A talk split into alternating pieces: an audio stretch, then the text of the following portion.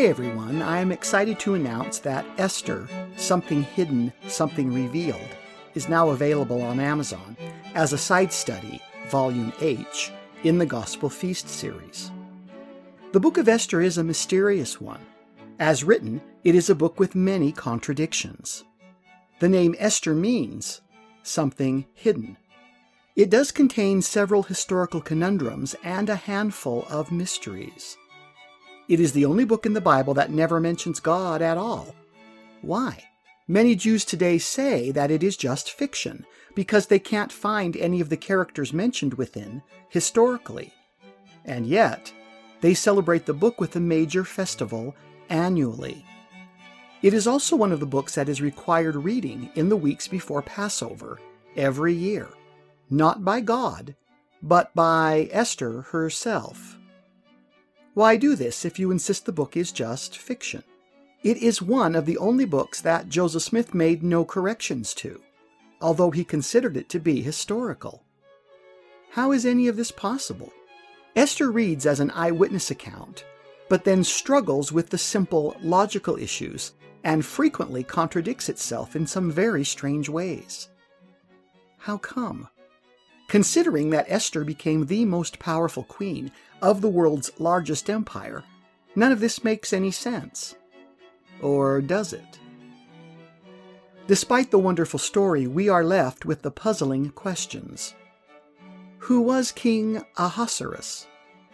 Who was Mordecai? Who was Haman? And actually, who was Esther? The answers may just surprise you. The book is not fiction. And in fact, all of the puzzling contradictions were put in place for a very devious reason, and not by Esther. Join us on this astounding historical reconstruction and be amazed at what Esther really tried to do, and how, had she been able to accomplish what she had tried, your life would be very different right now. You think you know the book of Esther? Are you sure?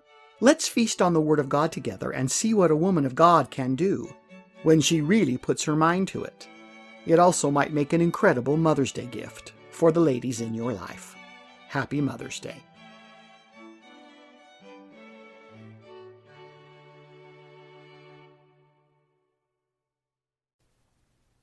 This is the Gospel Feast podcast for those that need a little meat after the milk. It's time to feast on the Word.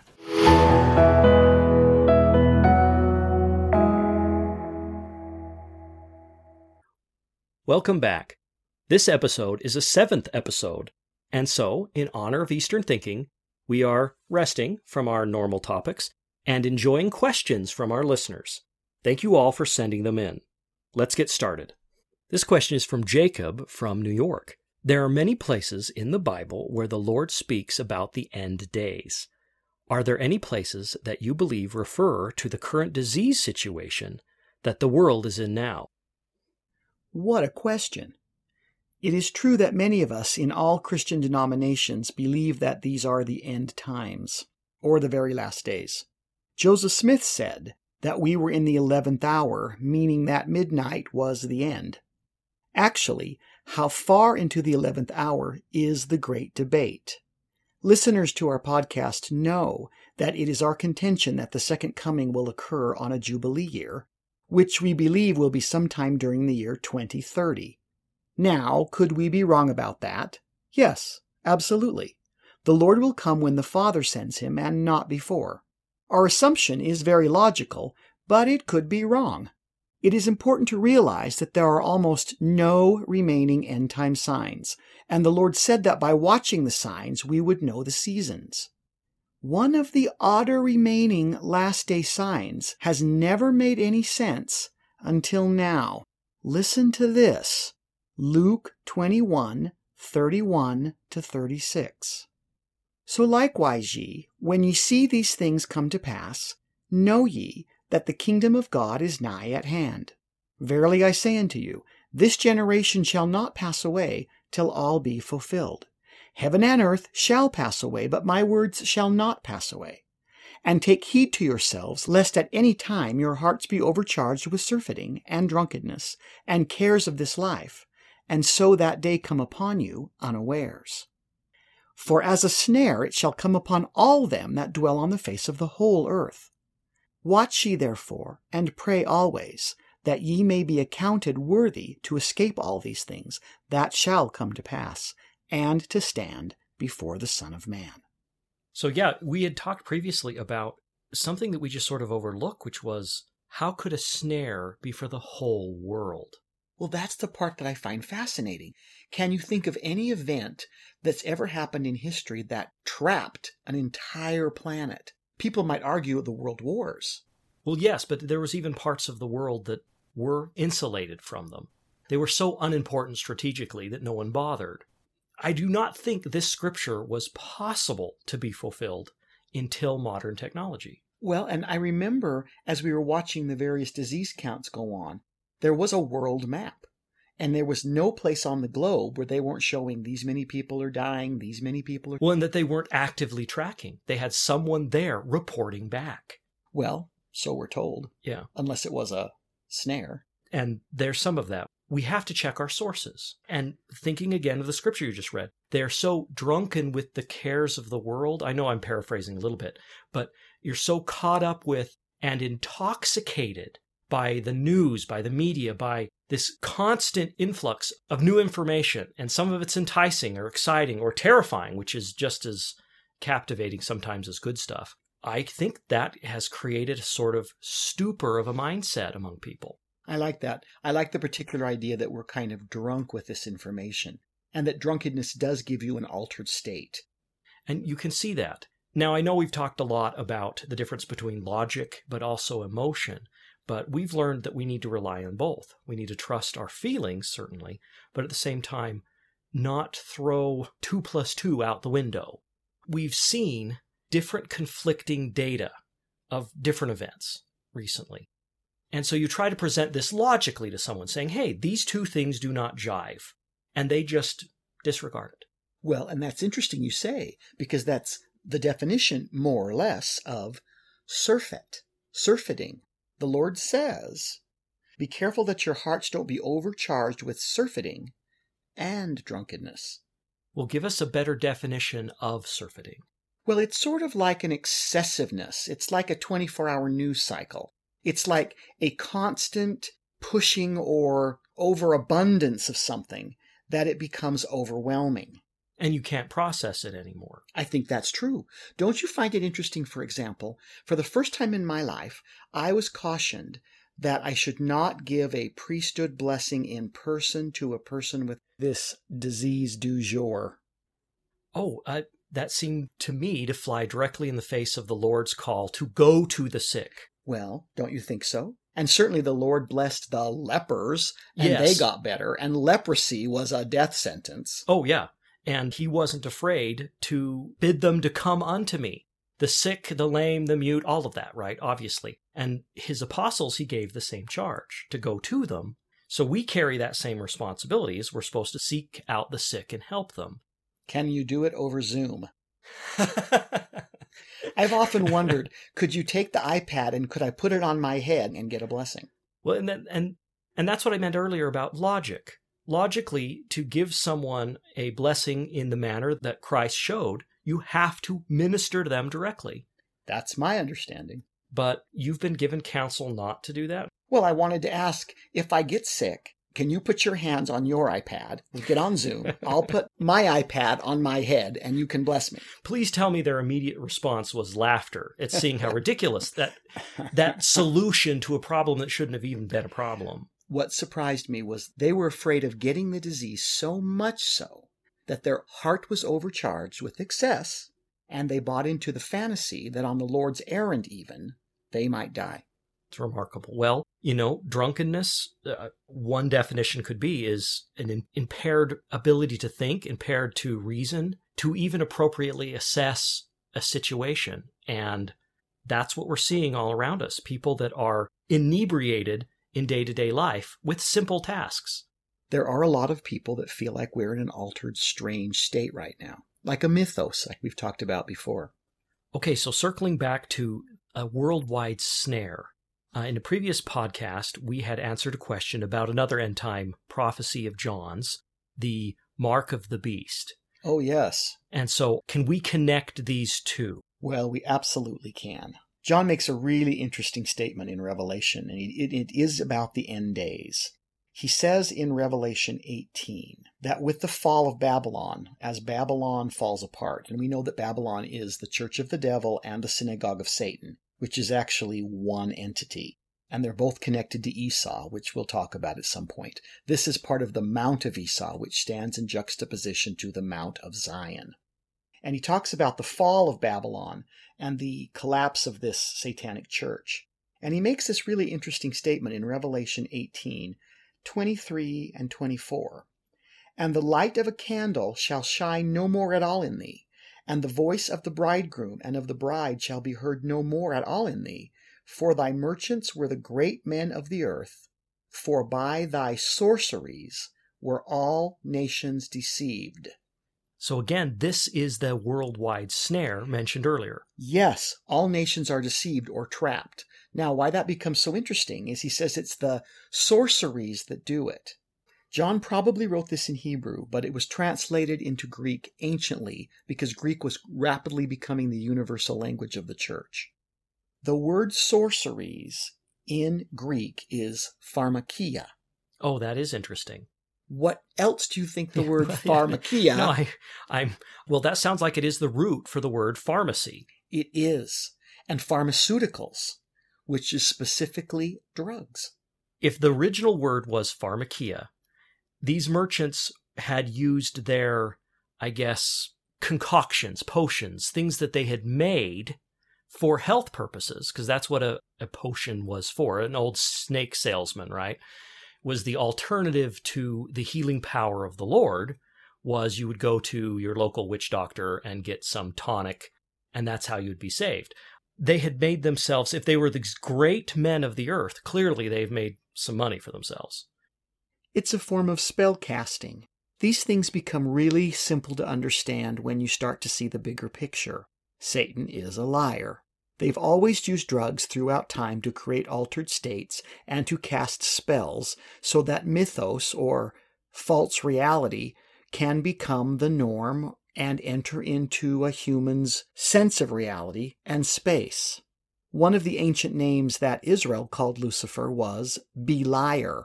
The idea was is that he is a liar and he alters reality or more specifically one's perception so that he can control the meaning.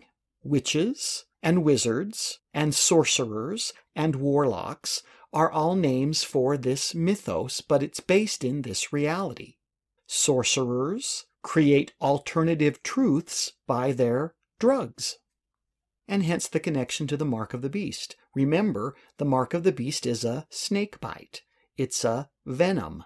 It's a poison that is injected into the human from the beast. It all hangs together perfectly.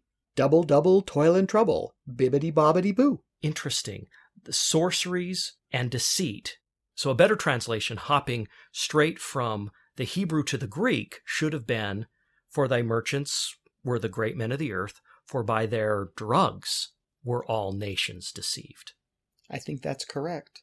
What most people don't realize is the two things that Nimrod, who started Babylon, craved were poppies and oil.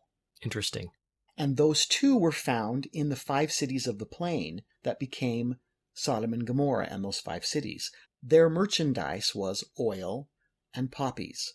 Today, the oil has moved to the Middle East, where it is Iraq, mm-hmm. Iran, and poppies come from Afghanistan. In fact, the Church of the Devil and the Synagogue of Satan will tell you that one of their high wizards has his home and palace in Afghanistan.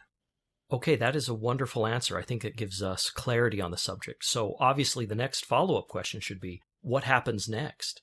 Well, the scriptures do say that the major sign to be watching for is the ending of the door to door missionary work. And once it ends, the Lord will start to speak with nature, which is what much of the book of Revelation is about. Now, why that becomes so interesting is John says, while all this is going on, and you'll even notice in Revelation 18, he's also talking about nature. He talks about an angel taking up a stone like a great millstone and casting it into the sea. And this sounds very much like the stone cut without hands that Daniel saw that flies at the feet and knocks down the great altar of Nebuchadnezzar, and the other great talk of meteorites and planetary things. It's nature. The Lord, as the God of nature, is going to start testifying where the missionaries no longer can. And when that happens, John says that the same powerful, wealthy bankers, elitists, crazy people that think they own the earth will go into the ground to hide themselves. I like to say that they're not going down there to save themselves, but they're going down into their own coffins because the Lord will then be able to bury them.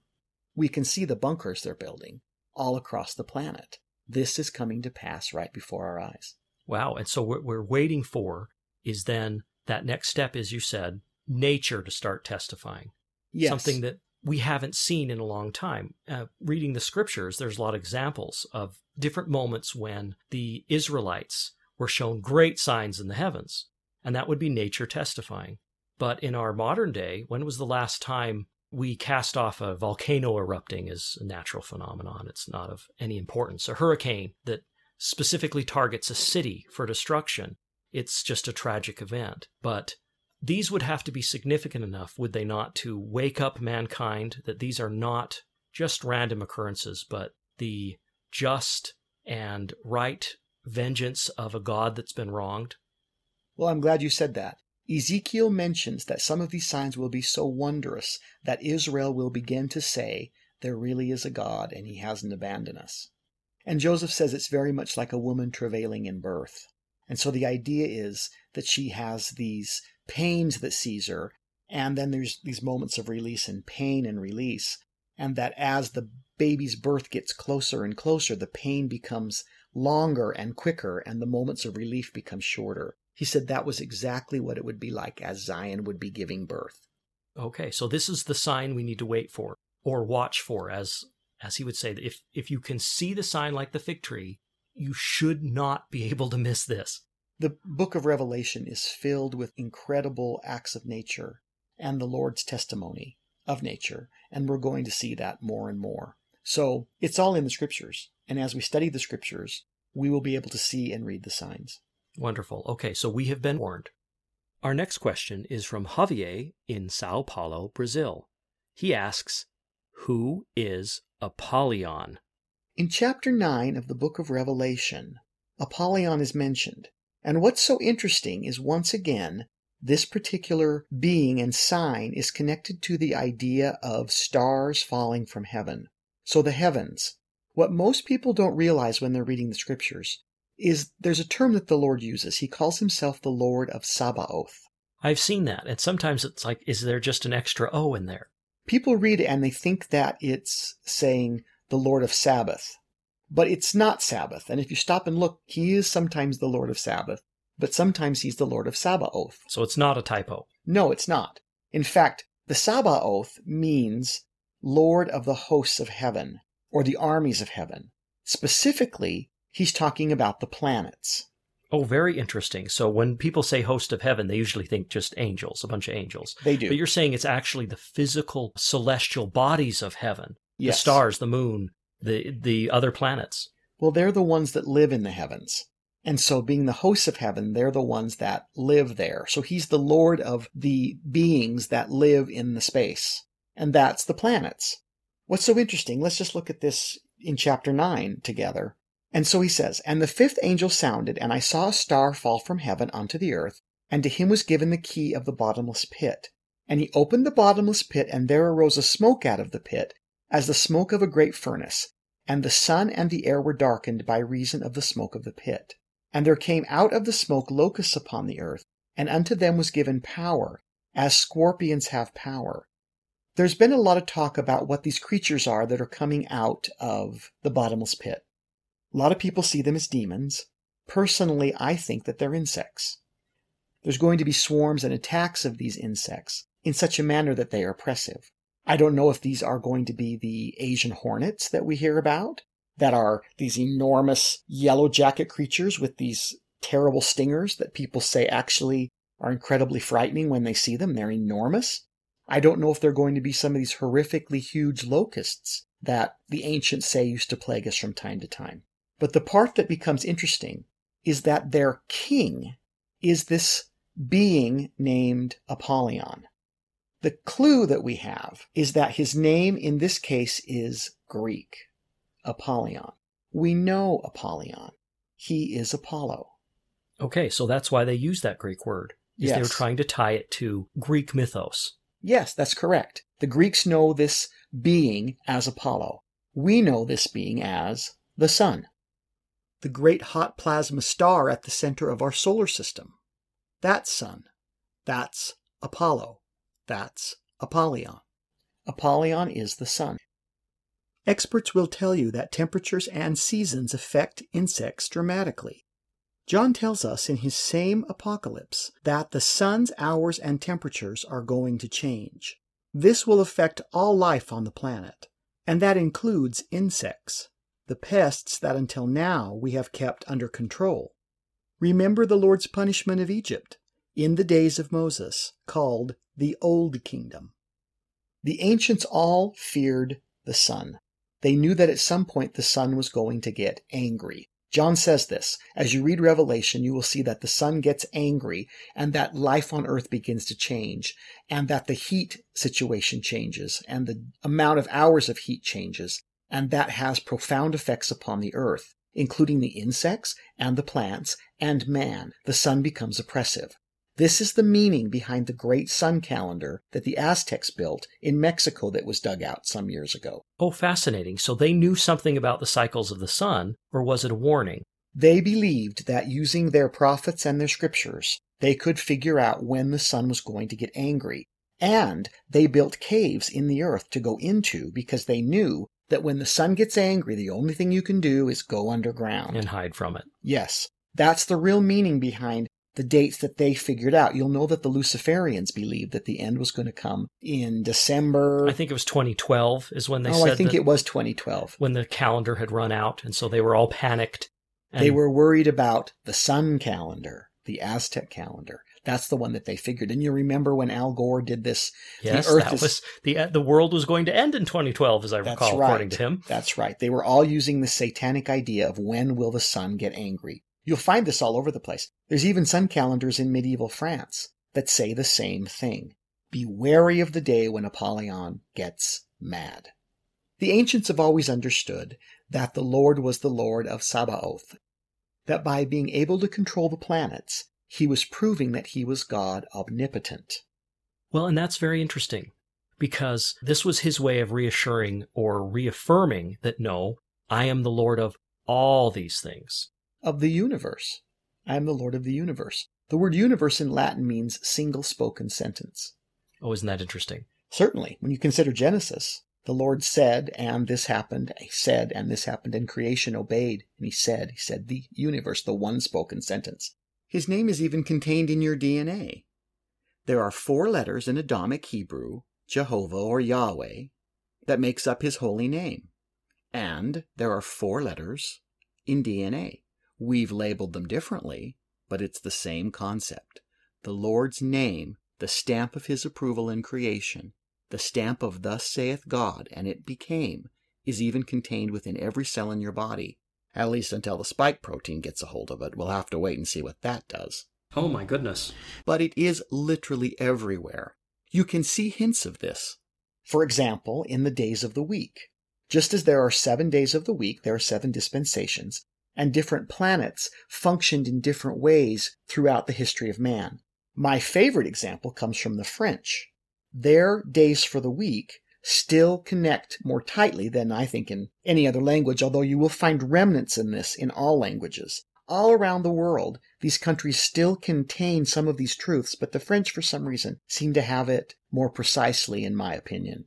Their days of the week go lundi, mardi, mercredi, jeudi, vendredi, samedi, and dimanche. Or Moon Day, Mars's Day, Mercury's Day, Jupiter's Day, Venus's Day, the Sun's Day, and then the Day of the Lord. Oh, interesting. So, according to them, they had laid it out that the sun's day came right before the very end. Well, and so did the Aztecs. That's what the sun calendar is trying to say. So this would have been taught anciently, and as we know, apostasy attacks all cultures, unfortunately, but it's still hidden in there. The occultists still know it, and they still believe it, but they don't want you to believe it. They want you to think that nature is changing because cows are farting in the jungle, and because you didn't recycle your water bottle but threw it in the ocean, and we're all doomed, and that's why the sun's getting louder. And John's trying to say, no, watch for Apollyon. He is coming. What is the effect Apollyon has on us? That's going to be a discussion that's lengthy and in the book of Revelation, which we'll have to save. It's all in there. So that discussion is in Revelation and the Mark of the Beast, your sixth book in the series. Yes, at length, and we don't really have time doing Ruth to get into that. And people may want to also study Ezekiel. Ezekiel has a ton about what's coming, including Gog and Magog, and some timelines for what we're watching happening right now. Okay, here is a related question from Benjamin in Park City, Utah. Read, can you tell us more about the king men in the Book of Mormon? Well, all of these questions are really interrelated, which shows that people are beginning to see the signs and they're beginning to become concerned about what's going on all around us in the world.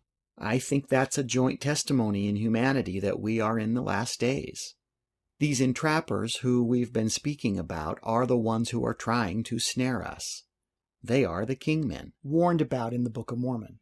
Can you believe all the prophecies and warnings that are in the Book of Mormon that are coming true right before our eyes, nightly on the news? From corrupt judges, political and electoral machinations, secret satanic cabalistic combinations, chaos on the borders, and even cannibalism. See Moroni chapter 9. These kingmen were anciently known as the Quars or Kars, including the Semitic Hamitic merge and morph, Far. Our sects of them go back to Nimrod, and then to Esau, who is also called Edom.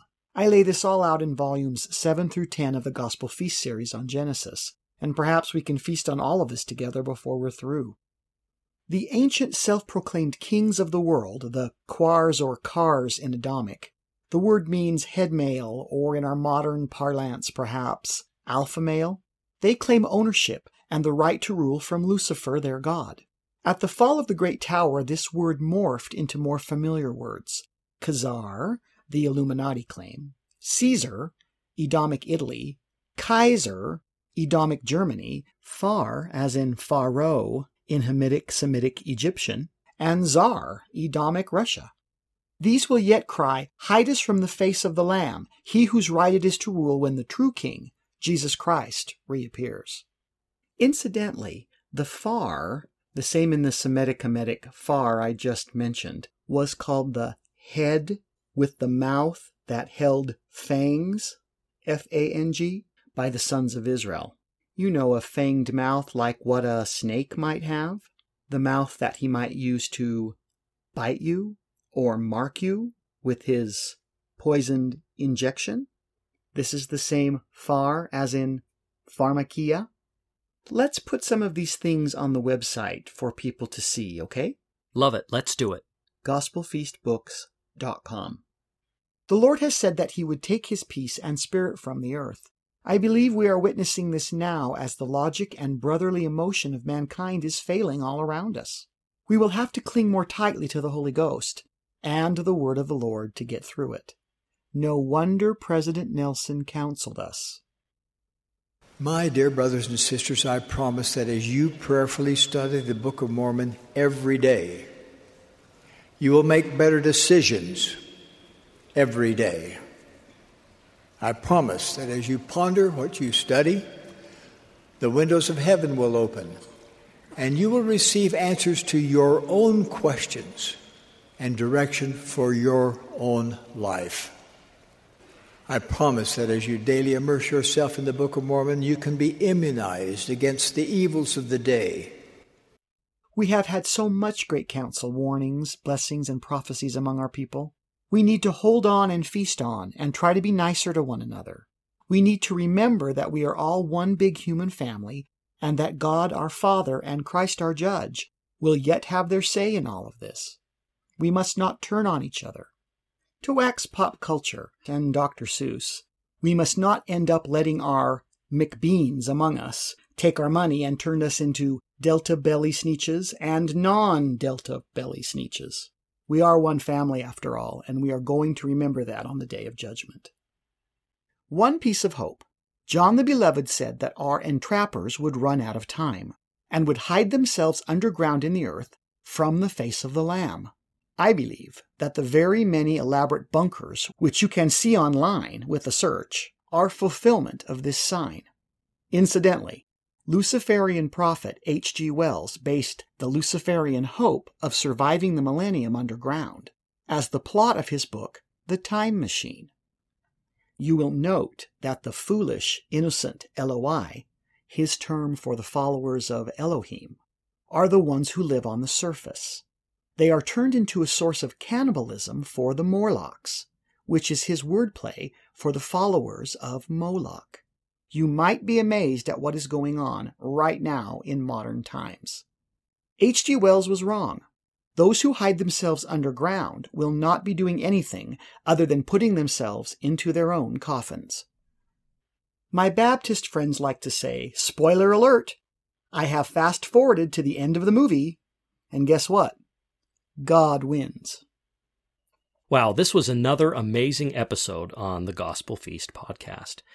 We are so grateful that an increasing number of God's sons and daughters are wanting more meat at the feast of the Lord. We are grateful to all of our listeners now in 761 locations spanning 31 countries. We rejoice together with you in the knowledge that Jesus is our Christ, our Redeemer, and Savior. We know that as we reach up to Him in humble prayer, that He will send peace to our hearts in these difficult times. We thank all of our listeners who are acting as saviors on Mount Zion and sharing the good news of the gospel with others. Speaking of which, our next podcast will finally get into more specifically what it means to be an under Savior, under the great Savior, Jesus Christ, on Mount Zion. Please continue to send in your questions for our next seventh episode. And until then, continue to rejoice in your testimony that Jesus is your Christ. As always, the thoughts and opinions in this podcast are not endorsed or sponsored by any denomination. They are ours and ours alone. And until our next podcast, may the Lord Jesus Christ be with you. Rationale for fair use of copyrighted items used. We acknowledge that some of the items included in this podcast are owned and still under copyright protection by others. United States copyright law allows authors, scholars, educators, newsmen, and others to use and reproduce another's copyrighted works without permission under certain guidelines. Courts have determined that there are four basic uses. While not required to do so, we will here state one of the uses that we are claiming. Fair use law allows fair use when copyrighted material is being used to make a specific educational, research-based, scholarly, and or critical comment on the work being used. American courts have said this is needed in free society since knowledge and history could not advance if copyright holders had the right to refuse use for any reason. They would therefore be able to control knowledge, which is counterproductive to truth.